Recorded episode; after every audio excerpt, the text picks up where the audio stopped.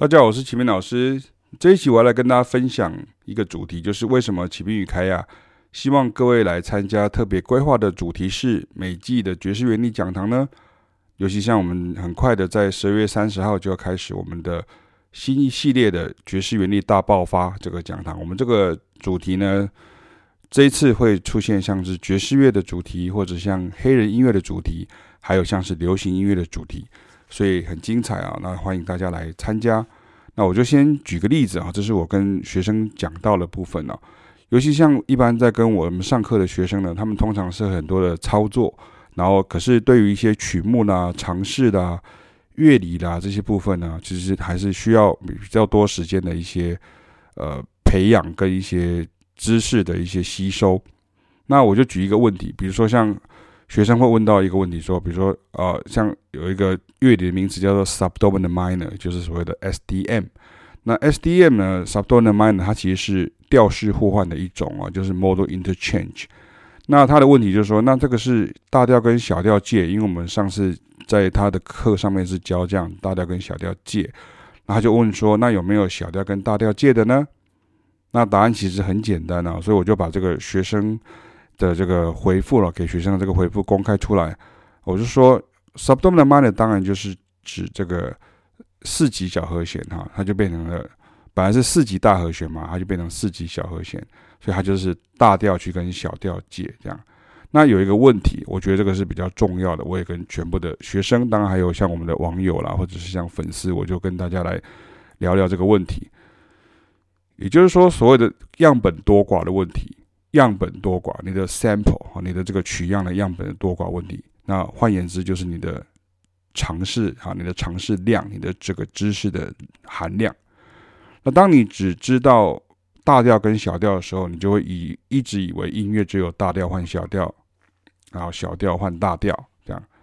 但是之所以叫做调式互换啊，叫 modal interchange，就是因为大调小调都只是同一个根音的调式之一。啊，因为我在这一篇 podcast 里面并没有打算要详加解释啊，我们在讲堂里面或者在平常上课的时候都会解释。简单来说，就是如果你现在是 C major scale，那你的 C minor scale，那就分还有像 C 呃 natural minor scale 就是自然小调啊，C harmonic minor scale，然后 C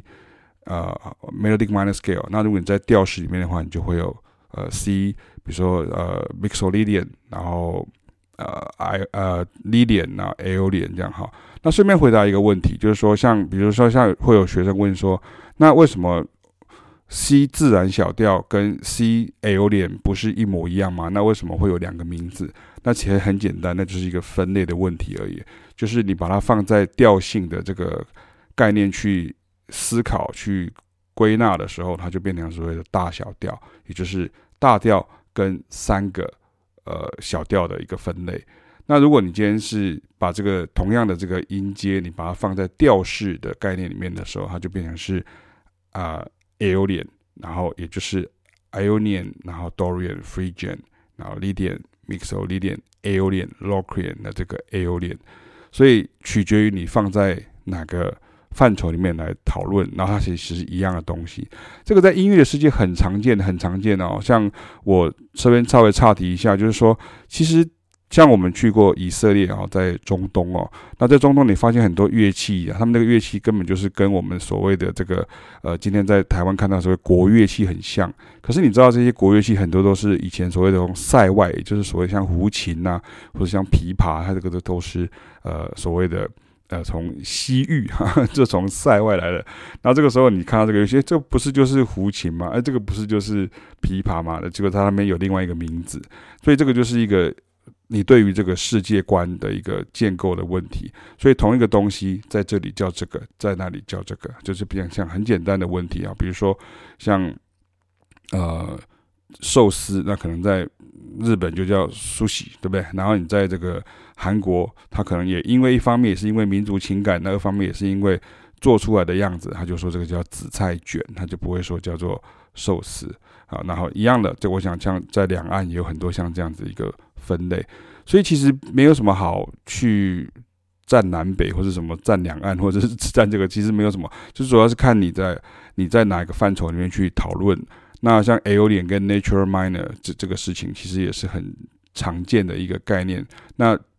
没有什么了不起的地方啊，没有什么大，就是这是很很可怕的地方这样。而且，其实调式的这个概念，教会调式它本来就比大小调的发展还要前面，它是在中古世纪的时候就有了。所以严格说来，应该是 Aolian 这个名称比较先，然后 Natural Minor 的在比较后面。那 Natural Minor 后来就演变成像 Harmonic Minor 和声小调跟这个。呃，melodic minor 就是旋律小调、旋律小音阶等等，那这是另外一个话题。这样，所以其实回过头来讲，就是说，你知道的音乐的大不够不够哈？然后你知道这个音乐的这个知识够不够？这知识不是来自于你念什么音乐史，而是在于说你能够知道是这些音乐的这些相关的东西。那这个时候，呃，启兵与凯雅可能相对于一般的同学来讲的话，可能我们是会比较内行一点点的。然后我们在不同的音乐领域，那也都呃学习多年，然后也都耕耘多年，所以我们会比较理解到，哦，原来在这边是这样讲，在那边是这样讲，所以其实没有什么好去感到冲突或者是不习惯。所以你看，如果你广泛算起来，像是这个 modal interchange 啊，其实广泛算起来，其实大的好，你要用大调音阶去换到 Mixolydian 或是 Lydian，或者是你和声小调换上换到。Phrygian 跟 Dorian 这个时候其实都算是 model interchange 啊，所以其实像我那时候在我的呃书啊，或者是我的这文章当中，我都跟大家讲说，其实整个 model 的概念你要分成大调类型的调式跟小调类型的调式，那大家可以参考一下我的呃旋律篇，有提到这个部分，所以。这个时候你就要知道说，这各个调式，这个时候还有一个很重要的事情，这是下一步很多人都没有做到，尤其是像在台湾，很多很多人都不知道这个事情，也就是各个调式还有所谓的顺阶的音阶，哈，顺阶的音阶，顺阶的和弦到底是哪一个？这非常的重要。就比如说你有一个 Dorian 的顺阶的和弦，或者是呃 Phrygian 的顺阶和弦，跟 Mixolydian 的顺阶和弦，这个这个是音乐系里面根本就没有教的东西，哈，所以。我们也不要再去讨论说啊，音乐系没有教怎么样，早知道就这样这样的，这个都没有用。你现在要能够解决问题比较重要，或者是说你可能要反向过来去想说，哪个和弦是从哪个音阶或是调式来的啊？这个这个非常非常的重要，这样哈。所以启兵与凯雅才会一直讲一直讲说，只要你永远都用调一、调二、调三这样子想，你就进不了调式互换的世界里头啊。因为西方人根本就不是你照你原来用考试的方式这样去背，然后就是一个音阶的第一个调式就是叫做 Ionian，第二个叫做 Dorian，第三个叫 Phrygian，这是这是不对的哈，这是这是不对的想法。因为就算是这样子讲，可是实际上在应用的时候，西方人不是这样想的。那在我的书，这是启斌老师行动教室的这个即兴解密的旋律篇一书当中有两篇，有一篇是讲到调式的正确概念以及。顺阶的和弦，那一篇是另外一篇，就是讲到小调类型的调式音阶的顺阶和弦。那但是实际上你还是要碰到曲子哈，或者是介绍经典名曲，你才会知道说原来有人这样用过，或者是常用的有哪些哈。光是呃乐理清单呐、或者是所谓的这种列表啦，啊，这个都没有什么太大的用处。所以这个时候，你又回到我讲的所谓的样本多寡的问题哦，你不能只是纯粹的去讲乐理或者是纸上谈兵，这也是为何我们会鼓励你们参加爵士原理讲堂的缘故哦。因为讲堂里头就会先在十堂课里面大大增加你们的曲目认知量哈，也就是说你在这些曲目里头哦，你们知道哦，原来这个就是所谓的 Mixolydian，然后原来这个就是所谓的。Dorian，那这个就是所谓的 Mixolydian 转到的 Ionian，那这个东西，这个就是所谓的 Dorian 转到什么？那这个东西没有什么好怕，我们又没有要考试，我们只是要增加。你要知道说，哎，因为有些东西已经呃超越你原来的这个认知的范围，那这个时候你与其把他们当做外星人，你不如学会去接纳他们哦。要不然的话，你看，其实像我们的官网上也很多啊，比如说像我们有很多很多很多文章，像财谱的分析啊什么之类的这样。可是因为一般人大概就看到老师写的文字，就是你就关掉页面了哈。因为用英文其实写起来也是像老师写的这样子，那我用中文写，你会觉得我好像在写外星语哈这样哈。为什么会这样？因为你的基础没有那么好，所以当然就无法解读。这个这很这个道理很简单，像我教的各行各业的学生非常多啊，这这个就是好像要我，比如说启斌老师去看财务报表，对不对？或者去看出物理学期刊，这样我一样看不懂啊。可是如果我今天是在一个所谓的科普，或者是说所谓的这种比较一般人可以理解的状况之下，其实像讲堂就是这样的设计，就是我让你知道说，OK，这些所谓的术语名词，它实际上在演奏或者实际上在聆听起来，它是怎么样的声响，那我们就会去对比比照，让你知道说，OK，这个声音是长这个样子，然后你就会比较有一个概念这样子。哦再讲一遍，这都不是为了考试，甚至他不是为了说，OK，我学这个对我有什么用啊？没有用。这样，有的人会会这样讲，这样，呃，有用的人就会觉得他有用，没有人用的人就当然就觉得他没有用了，就是这是最简单的事情，这样哈。所以，如果你回过头来讲，我就举一个文学上的例子来当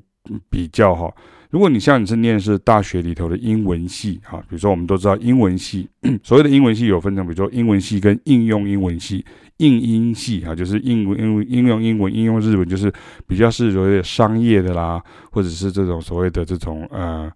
呃，在一般的工作领域上会用到。可是如果你一般来讲，比如说你念是，比如说呃辅大英文系啊，或者是像呃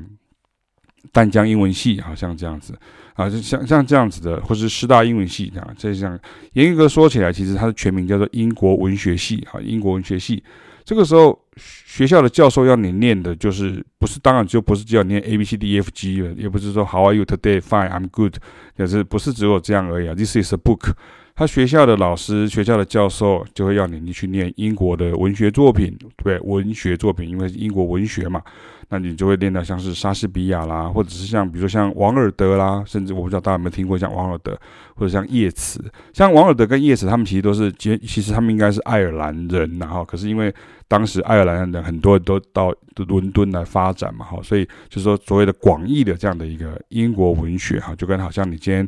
中文的写作、华文的写作，你就可能都包含了中国大陆，包含了台湾，那包含了香港，包含了这个新加坡。马来西亚哈，只要有华人的地方都是，所以泛英语系的、泛英国文学的的这个作品哈，像是刚刚提到这些几个名人，莎士比亚哈，或者是像我，我只是随便举例，比如像王尔德、叶慈，因为我刚好读过他们的作品这样哈。然后甚至你说像什么呃泰戈尔这样，是印度的诗人啊，他是印度人，你想想看。然后他，那可是我们还是要读他的作品啊。如果你是念英文系的时候，甚至像圣经，好像很多人还会去读圣经。为什么？因为你如果没有读到圣经或者是一些经典的，像希腊神话，这个时候你就不会知道英文的各项的典故的由来跟用法的演变了。这个非常非常的重要。它不是说我们 OK，我们大家就一起规定说从此之后要怎么做，而是它是一个演变的过程啊。语言的使用是一个演变的过程。所以，同样的道理，在音乐当中也是一样啊。乐理哈有其典故的由来跟用法的演变。所以，如果你只知道旅游英语四百句哈，这个就会不太容易继续探索下去啊。这并不是要把乐理讲很难呢，而是因为你如果要像西方人或者像日本人那样子举例哦，那启明与凯雅其实就是在中文世界当中这样子举例的，那你就会因为文化上的差异性而就不容易切进去哈。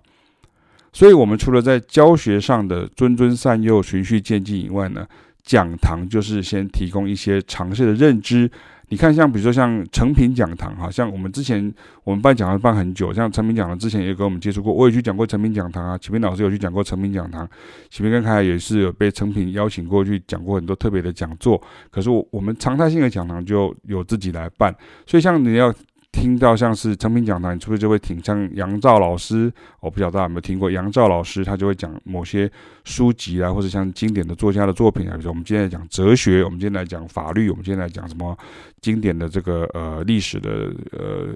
小说啊，小说家等等这样。那像另外一位像文天祥老师啊，就会讲很多啊你没有看过的电影，可是他却是你喜爱的电影的改编或是取材呢。比如说你要看那个星际大战，他可能就会讲到。黑泽明啊的七武士啊，他就会讲到这些呃很知名的这些，你可能你根本就没有看过，或者他可能会讲到呃呃新浪潮电影，还是可能讲到像楚服啦，或者是像是这个所谓的呃法国的电影新浪潮的这个电影这样哈。所以如果是像这样的状况之下，我真的是很建议大家来参加爵士原理讲堂，因为其实这是像这样一个概念啊，因为我们是台湾人，所以我们会设身处地的帮中文的学习者着想。也就这是因为这样，才会有不同性质的教育活动的设计哦。那像讲堂啦，或者是像这些大众爵士乐欣赏讲堂啦、爵士乐讲堂啦，这些都已经持续了二十年的时间了。大家可以在网络上可以看到。那所以像以下，我有两篇文章，就是大家可以去参考一下。就是说我有一篇文章叫做“因为你不知道有人曾经用这种方法写出过好音乐，那就等于你在不对的海域就捕不到想捕的鱼了，对不对？”那这个道理，我想比喻很简单，我就不再举例，大家可以自己去读一下这篇文章。那第二篇我就讲到说，美式音乐的学习啊，对于华人来说是难上加难哦。为什么呢？因为乐理的层次的困难，加上了文化层次的困难啊。我我在那篇文章当中有写到，就好像你今天看美剧的时候，有时候比如说你看古装剧也就算了，这样你看那个时装剧的时候，有时候诶，纽约的人他有纽约的讲法，然后在波士顿的人有波士顿的讲法，在迈阿密的迈阿密的讲法，然后像美国又又是一个多民族的国家，那他们有很多这种呃移民的这样的一个。历史的时候，比如说我举个很简单的例子，像我们提到那个 Afro-Cuban Salsa 音乐的时候，这个时候你一定要提到波多黎各。那很多人就以为说，那波多黎各不是就是一个呃美属的海外的一个，算是一个呃类似像殖民地的这样的一个地方这样。可是你没有。清楚知道事情是波多黎各人，波多黎各裔的美国人，其实在美国，尤其像在纽约或者像在这个迈阿密，它其实人数非常非常的多。那如果你没有这样的认知的时候，这个时候，当我们要解释像 Afro-Cuban music 的时候，Salsa 音乐的时候，像我们要介绍到呃呃 Eddie Parenti 啦，或者是像是这个呃这些知名的这些拉丁的。乐手或者是歌手的时候，你就会比较不了解为什么会有这样的一个，好像大家都以为很多东西东西都是来自于学校教育，其实它很多东西是来自于，呃，就是社会化的过程，或者像移民啊等等之类的这样哈。所以诚挚欢迎大家了，你只要参加过的就知道，其实像老师这样打字打一大篇，或者像今天 podcast 这样讲一大篇，你不如现场或是线上见识啊，那你周周来报道，你就会成长了。所以在这边也就欢迎大家来参加我们的爵士原力讲堂大爆发，启斌与凯雅带你深入黑乐律动、流行音乐大师手法与爵士乐重中之重啊！这是你从未亲身体验过的音乐解析，在家就可以增加音乐尝试。OK，期待大家喽，我们下次见，拜拜。